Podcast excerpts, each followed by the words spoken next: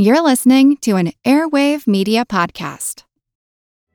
My husband started drinking whiskey, and since we're in the South, he has a tendency toward bourbon. But I'll go to the store to get him some, and I just stand there. Not only do I not know what's good or what the differences are between the kinds, I'd love to know more of the history, the science, the weird stories behind the different labels. I mean, did you know that bourbon can't be produced anywhere else in the world? You'd know that if you were listening to Bourbon Pursuit. Bourbon Pursuit is the official podcast for all things bourbon, the best source for news, reviews, and interviews with people in the industry. Hosts Kenny Coleman, Ryan Cecil, and Fred Minnick put out three new episodes every week on their epic bourbon journeys. Bourbon Pursuit is just a button push away wherever the good stuff is poured.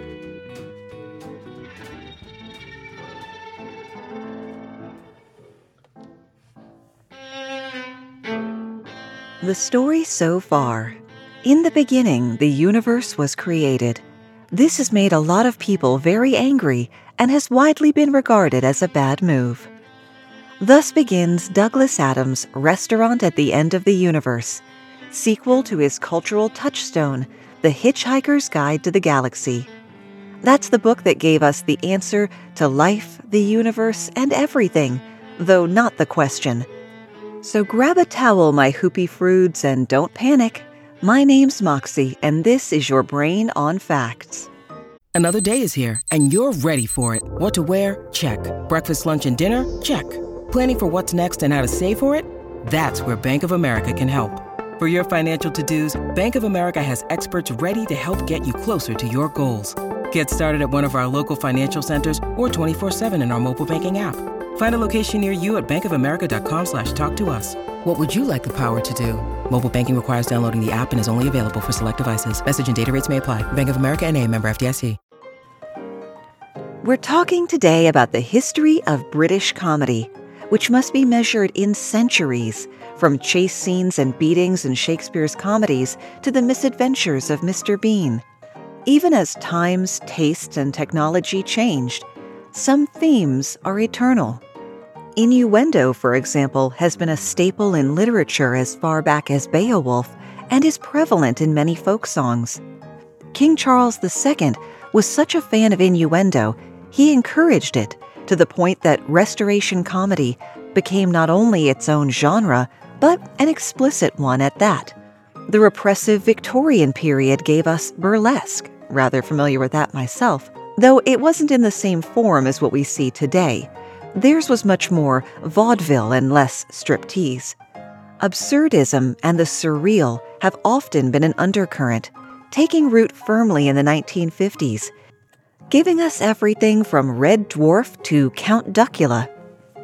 Though the British Empire successfully conquered one quarter of the globe, its individual people struggled and suffered. Plagues, wars, poverty, class oppression, the food, and filthy cities gave rise to and a need for dark humor, in which topics and events that are usually treated seriously are treated in a humorous and satirical manner. The class system, especially class tensions between characters, with pompous or dim witted members of the upper and middle classes, and embarrassingly blatant social climbers, have always provided ample material which we can see in shows like Absolutely Fabulous, Keeping Up Appearances, and my perennial favorite, Blackadder. The British also value finding humor in everyday life.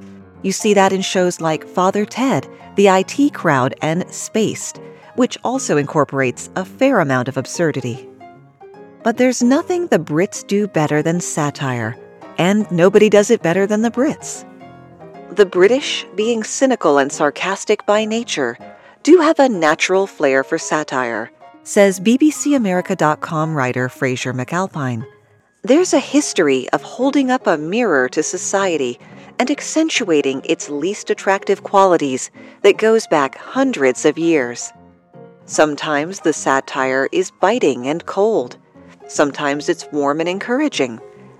But if you want someone who can say a thing that isn't true but also somehow is true in a truly profound way, you need look no further. There are three principal forms of satire. Menippean satire uses fantasy realms that reflect back on modern society. Everything from Alice in Wonderland to the works of Terry Pratchett fit here, as would Doctor Who. Horatian satire skewers cultural moments of silliness using parodic humor. That's stuff like you see on comedy TV today, such as The Office. We're laughing at people being inept and harassed, but not evil.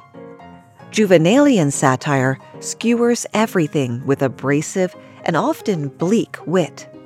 If there's a tiny element of horror in the topic being discussed, that's a clue that it's Juvenalian. Most political cartoons and definitely black humor fall under this heading. John Oliver is a fair hand with Juvenalian satire. Though comedy is as old as laughter, we're going to begin today's time travel with the music hall. Music halls sprang up as an answer to proper theater, which was at times heavily monitored and censored by the government. It took place in humble venues like the back corner of a pub or a coffee house. By the 1830s, taverns had special rooms dedicated to musical clubs. They presented Saturday evening sing songs and free and easies. These became so popular that entertainment was put on two or three times a week. Music in the form of humorous songs was a key element because dialogue was forbidden. Dialogue was for the theater, and if you had speaking parts, you'd be subject to censorship. The Theatrical Licensing Act of 1737 empowered the Lord Chamberlain's office to censor plays, and this act would be in force until 1968. They were allowed to have drinking and smoking, which, you know, legitimate theaters didn't. As the music hall shows became more popular, they moved from the pubs into venues of their own. Tavern owners, therefore, often annexed buildings adjoining their premises to convert them into music halls. A typical show consisted of six to eight acts, possibly including a comedy sketch, low comedy to appeal to the working class usually, a juggling act, a magic act, a mime, acrobats, dancers, a singer, and maybe a one act pantomime play. In the States, this format was essentially what we call vaudeville. The music hall era was a heyday for female performers, with headliners like Gracie Fields, Lillie Langtry, and Vesta Tilley. The advent of the talking motion picture in the late 1920s caused many music halls to convert into cinemas to stay afloat. To keep the comedians employed, a mixture of films and songs called Cinevariety was introduced. The other critically important tradition from that era was panto or pantomime, but not the Marcel Marceau street performer type of pantomime you might be picturing. A type of theatrical musical comedy designed for families. Modern panto, the attending of which is a Christmas tradition for most families, includes songs, gags, slapstick, dancing, and gender swapped costumes. It combines topical humor with well known stories like fairy tales. And I have it on good authority, it's just awful. But, you know, you love it anyway. It's a participatory form of theater in which the audience is expected to talk back or sing along at certain places. Kind of like Rocky Horror for the under fives. In the early 19th century, pantomime acquired its present form and featured the first mainstream clown Joseph Grimaldi. If you're curious what the very first professional mainstream clown costume looked like, it's a good thing I put a picture of it over in the Vodacast app. Vodacast is a cool podcast listening app. Yes, I know you have one already, but this one lets me give you supplemental information, pictures, videos. Eventually, I'll learn how to actually use the thing and be able to put the whole script up there, syncing all the stuff together so when I say first clown ever Joseph Grimaldi, you can boom, there's the picture. It's available for both Android and Apple, Vodacast, V O D A C A S T. Panto would be the Pokemon trainer gym for some of British comedy's biggest names like Charlie Chaplin and Stan Laurel. The influential English music hall comedian and theater impresario Fred Karno developed a form of sketch comedy without dialogue in the 1890s, and Chaplin and Laurel were among the young comedians who worked for him as part of Fred Karno's army. Hopping back a bit to famous ladies of music hall, one was Lily Harley, though her greatest claim to fame was having given birth to Charles Spencer Chaplin. When Lily inexplicably lost her voice in the middle of a show, the production manager pushed the then five year old Charlie, whom he'd heard sing, onto the stage to replace her. Charlie lit up the room, wowing the audience with his natural comedic presence. Sadly, Lily's voice never really recovered, and she was unable to support her two sons, who had to be sent to a workhouse. For those who don't know workhouses outside of one line in A Christmas Carol, think of an orphanage or jail with indentured servitude. Young Charlie took whatever jobs he could find to survive as he fought his way back to the stage. His acting debut was as a page boy in a production of Sherlock Holmes. From there, he toured with a vaudeville outfit named Casey's Court Circus, and in 1908 teamed up with the Fred Karno pantomime troupe, where the main arrow in Chaplin's comedy quiver was playing the drunk in comedy sketches. With the Karno troupe, Chaplin got his first taste of the U.S., where he caught the eye of a film producer who signed him to a contract for $150 a week, equivalent to a little over three grand today. In his first year with them, Chaplin made 14 films, including The Tramp, which established his trademark character and his role as the unexpected hero. By the age of 26, Chaplin, just three years out from his vaudeville days, was a superstar he'd moved over to the Mutual Company, who paid him a whopping $670,000 a year to make now classics like Easy Street. Chaplin came to be known as a grueling perfectionist. His love for experimentation often meant countless takes, and it wasn't uncommon for him to order the rebuilding of an entire set or begin filming with one lead actor, realize he didn't really like this guy after all, and start filming all over again. But you can't argue with the results. During the 1920s, Chaplin's career blossomed even more with landmark films like The Kid and The Gold Rush, a movie Chaplin would later say he wanted to be remembered by. We'll leave Chaplin's story while he's on top, because from here on out, his private life gets, how can we put this politely, sordid. Though Chaplin was English, his films were American.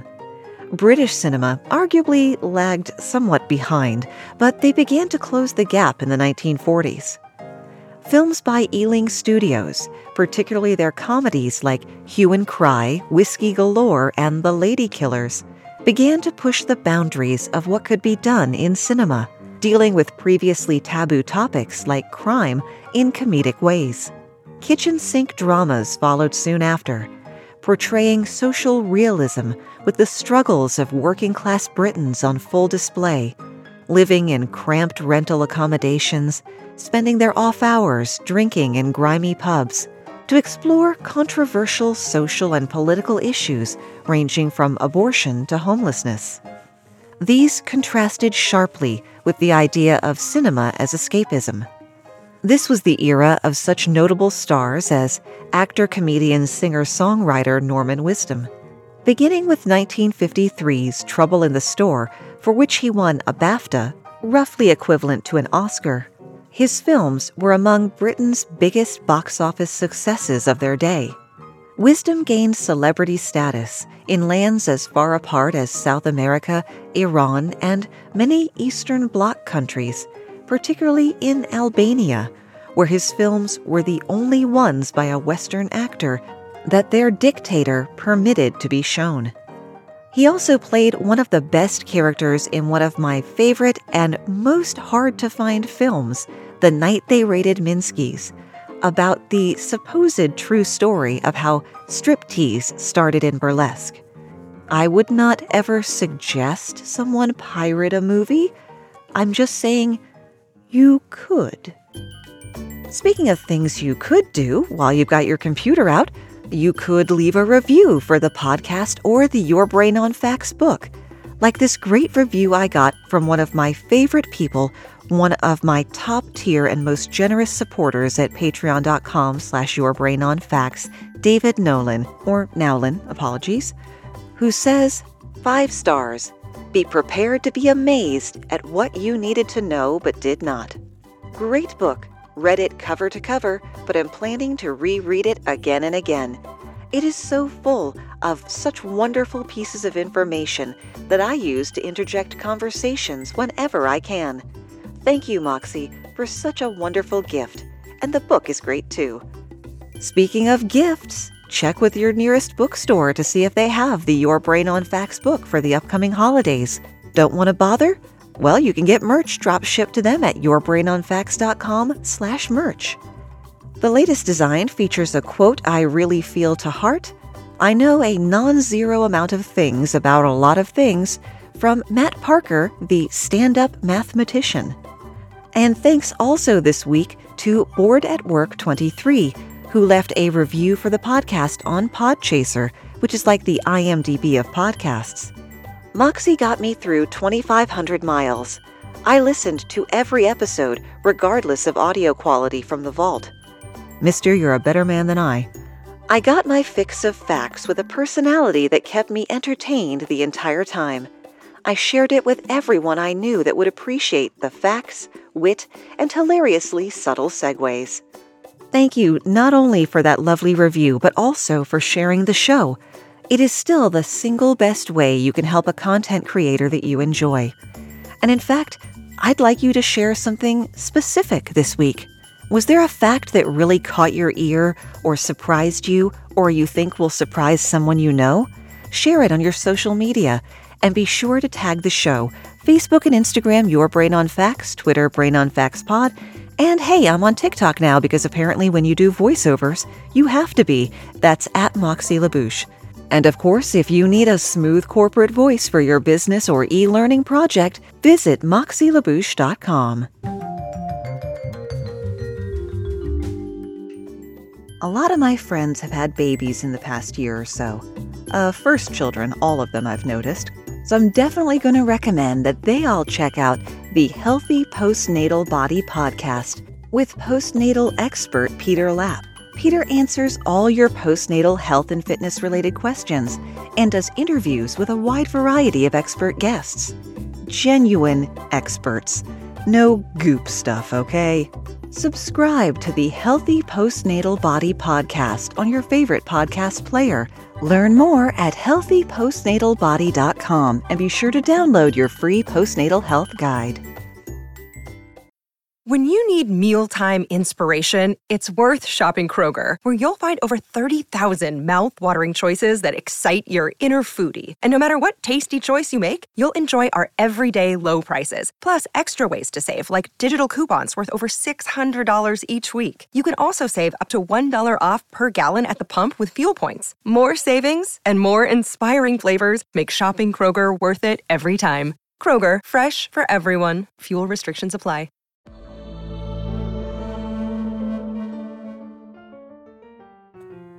There are few institutions in British history that have had such a massive role in shaping the daily lives of British citizens as the British Broadcasting Corporation, which for decades meant the wireless radio.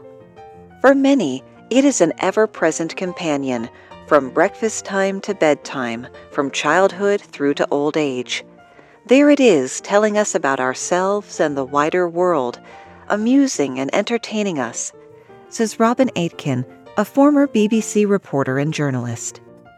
The BBC solidified its place in the public consciousness from its beginnings in 1922 to the end of the Second World War in 1945 because these pivotal years helped define what it means to be British in modern society.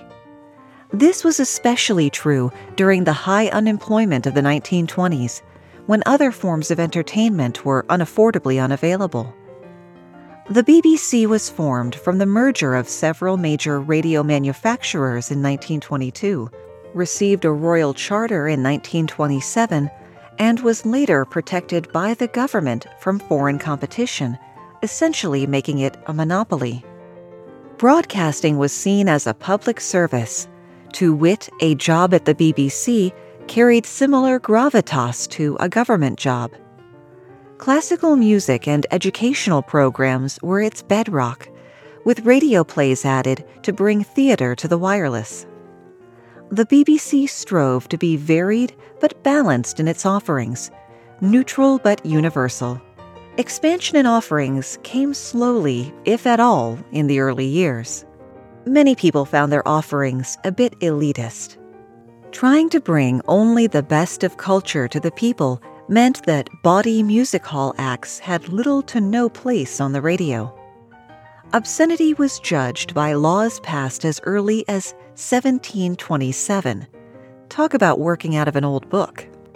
Libel and slander laws are more strict in Britain than in the US, so making fun of public figures was taboo, even in forms that would have technically been legal. And blasphemy? Lord, no.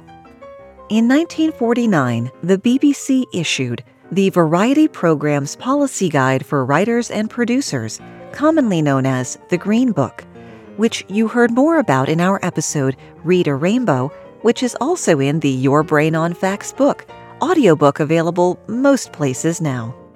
Among things absolutely banned were jokes about lavatories, effeminacy in men, immorality of any kind, suggestive references to honeymoon couples, chambermaids, fig leaves, ladies' underwear, prostitution, and the vulgar use of the word basket. Not an actual basket, but the Polari word basket, meaning the bulge in a gentleman's trousers. More on that later. The guidelines also stipulated that such words as God, good God, my God, blast, hell, damn, bloody, gore blimey, ruddy, etc., etc., should be deleted from scripts and innocuous expressions substituted. Boy, you're just a barrel of laughs, aren't you? Where the independently run music halls gave people what they wanted, BBC Radio gave people what they thought they needed. But writers are nothing if not clever, and the last thing you should do if you want a comedian to behave is tell them what not to do. There is always a way to slip past the censors if you really try. In the very beginning of radio, comedies lampooned the poor because only those with money had radios. As radio ownership grew, the topics of shows broadened. The first half hour comedy program in 1938, Bandwagon, included musical interludes, but was effectively a sitcom and set the stage for much of what would come after. At that point, nearly every household had a radio. As it did so many other aspects of life, World War II had an enormous impact on British comedy and entertainment in general. Unlike World War I, which was fought on the continent, World War II was right on top of them, with the Blitz, blackouts, rationing that lasted into the 50s, etc.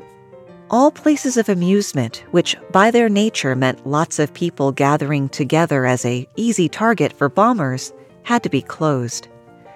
But the government soon realized that comedy had an important role to play in the war effort, helping its people to keep calm and carry on. Bonus fact the iconic Keep Calm and Carry On poster was designed months before World War I began, but was never officially sanctioned for display. It only achieved its prominent position in the public imagination after its rediscovery in 2001. All the parody t shirts do still annoy me, though.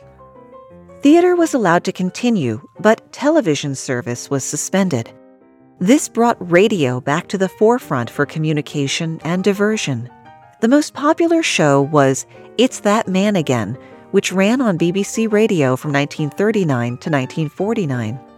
Its humor was a great unifier during the war, helping people to laugh at the things they were scared of people would often listen while huddled around their radio during a blackout.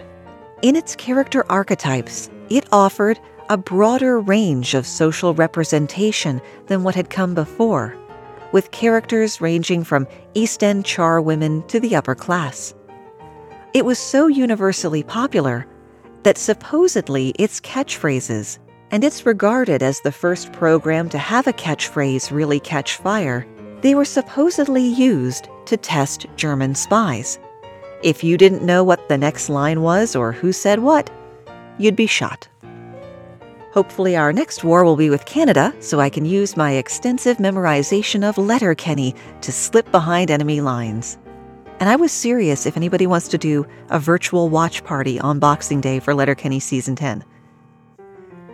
During the war, Britain fought back against the Nazi propagandists' ferocious scaremongering with things like a song about the fact that Hitler may or may not have had only one testicle, the other being stored in a London theatre for safekeeping.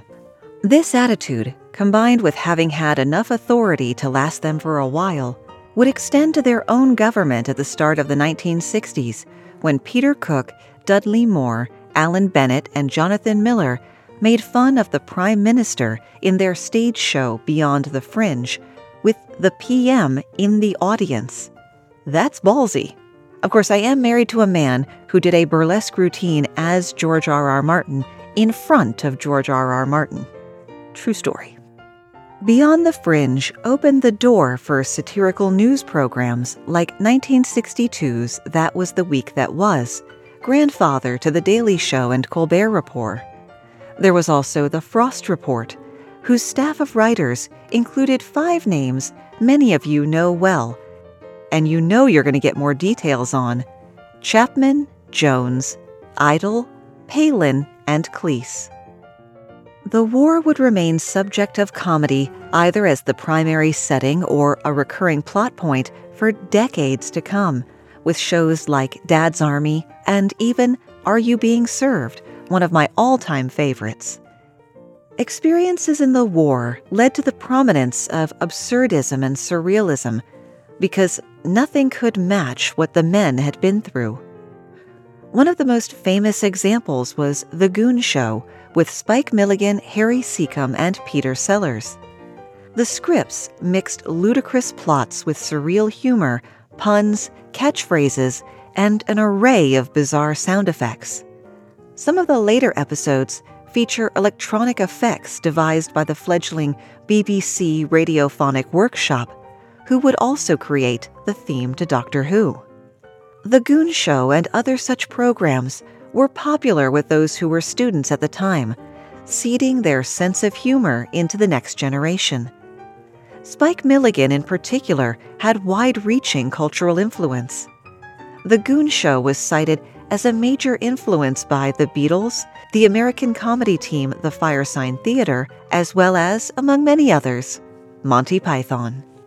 Nope, still not quite to them yet. Way, way back in episode number 39, Short Lived, Long Remembered, I said that Jackie Gleason's Honeymooners was the first TV sitcom. I was mistaken, and I don't mind issuing a correction. I don't mind being corrected, it means I've learned something new. A show called Pinwright's Progress, which ran for 10 episodes starting in 1946, was the first half hour television sitcom telling the tale of a beleaguered shop owner, his hated rival, and his unhelpful staff. By 1955, a third of British households had a television. That year saw the launch of ITV, I for Independent, because it was the first channel not run by the BBC, founded by showmen and entertainers rather than folks with, you know, expensive educations. Where the BBC did comedies for and about the middle class, and when British people say middle class, they mean a higher middle class than when Americans say middle class. ITV brought full blooded variety. The BBC was forced to loosen its tie to keep up. ITV also had commercials, which BBC shows never did. So writers had to learn to pace their shows differently to allow for the break. One standout was Hancock's Half Hour, which began on radio and moved to TV. From 1954 to 1961, it pushed sitcoms with a focus on character development rather than silly gags, musical numbers, and funny voices. Two writers on that show, Ray Galton and Alan Simpson, would leave to create Comedy Playhouse in 1961, comprised of 10 half hour plays. One of these grew into the TV show Steptoe and Son, 62 to 1974, with two rag and bone men, father and son, who lived together in a squalid house in West London. This was the basis for the American show Sanford and Son, as well as versions in Sweden, the Netherlands, and Portugal. But was its theme song as good as the theme to Sanford and Sons? We'll leave that question to the philosophers. The answer is no, by the way. For those not in the know, a rag and bone man collected salvageable rubbish from the street making it a bizarre name for a high end clothing company to use, but to each his own. The tone and offerings changed considerably with the Cultural Revolution of the 1960s. Rock music, the birth control pill, civil rights, everything was changing. Round the Horne, which aired on BBC Radio on Sunday afternoons, was chock full of brazen innuendos and double entendres. Some of them were risque to the point of being, ironically, safe. The people who would have objected to them didn't catch the joke in the first place. Their most remarkable characters were Julian and Sandy, two very obviously gay characters in a time when it was still illegal to be gay in Britain. Julian and Sandy got away with the bawdiest of their jokes because they spoke Polari. Polari was a pidgin language made up of words from Romani, French, Italian, theater, circus slang, even words spelled backwards. They might refer to someone's dirty dishes, and the squares would have no idea that dish meant derriere. Bonus fact you're probably using Polari words without even realizing it.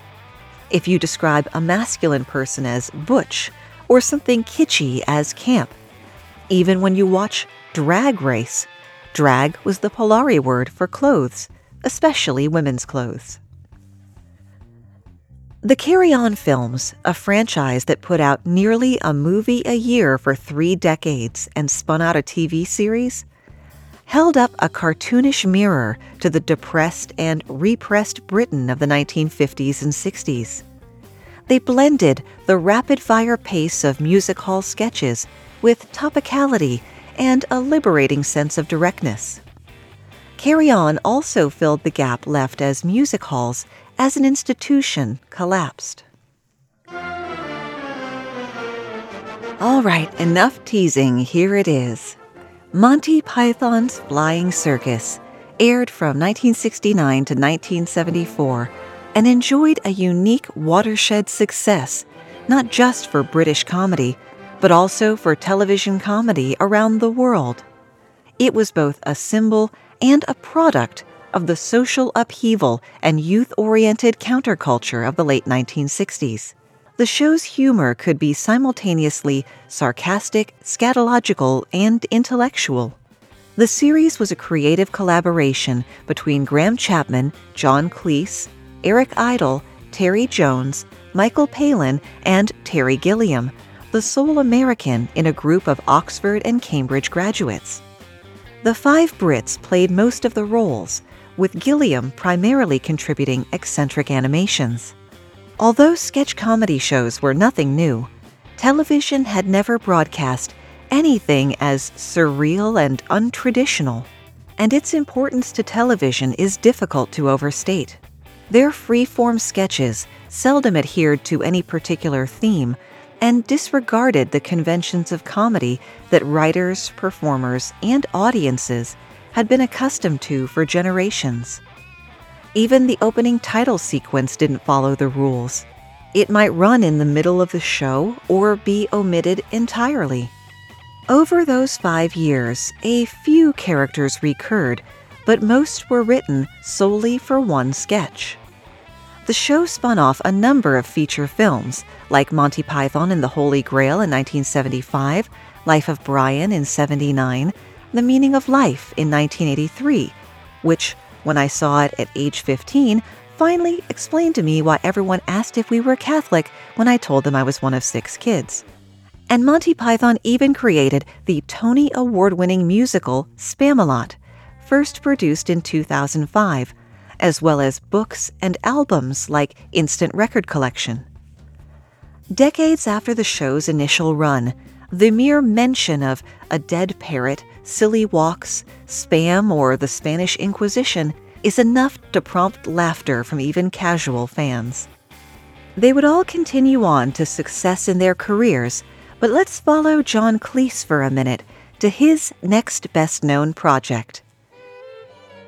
Fawlty Towers has been described as the sitcom by which other sitcoms must be measured. Voted number one in the BFI's 100 Greatest British Television Programs list. Its main character, Basil Fawlty, was inspired by a seethingly rude hotel proprietor that Cleese encountered while filming abroad with Python. Cleese actually tested the character on another show in 1971, Doctor at Large, a comedy about newly graduated doctors based on the books of Richard Gordon.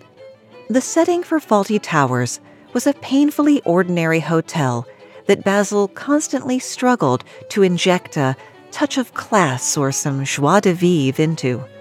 His escapades included trying to hide a rat from the hygiene inspector, keeping a dead customer hidden, and pretending that his wife Sybil was sick during their anniversary party when in fact she'd walked out on him. Basil was the perfect vehicle for Cleese's comic talents, mixing the biting verbal tirades against his wife and the guests with the physical dexterity utilized to charge about between self induced disasters. Part of the success of the show is arguably the fact that it only ran for 12 episodes, so it never had the opportunity to become stale.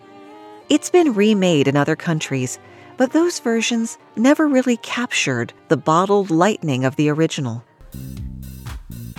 The tone shifted again as the 60s gave way to the 70s the anger of 60s revolution bled into a more comfortable feeling in the 70s. One of the standouts of the decade, continuing on into the 80s, was The Two Ronnies, a sketch show starring Ronnies Barker and Corbett. It moved away from the long standing comic and straight man format. It was the BBC's flagship of light entertainment, the longest running show of its genre. If we're talking modern comedy duos, we need to talk about Dawn French and Jennifer Saunders. Even in alternative comedy scenes, women have trouble gaining the same notoriety as their male peers.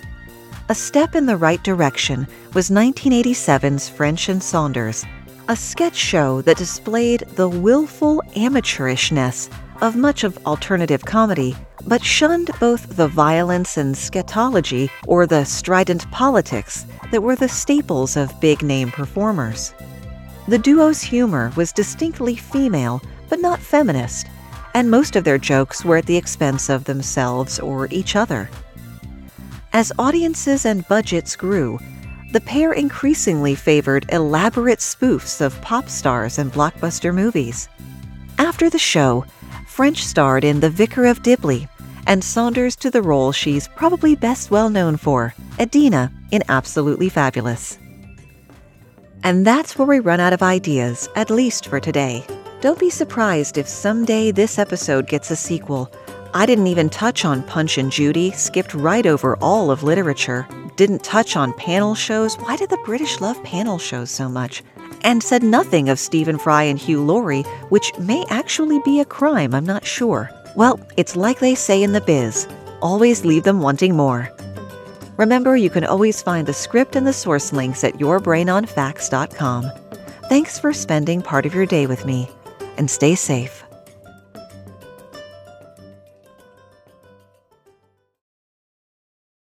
As a long-time foreign correspondent, I've worked in lots of places, but nowhere as important to the world as China. I'm Jane Perlez, former Beijing bureau chief for the New York Times. Join me on my new podcast, Face Off US versus China, where I'll take you behind the scenes in the tumultuous US China relationship. Find Face Off wherever you get your podcasts.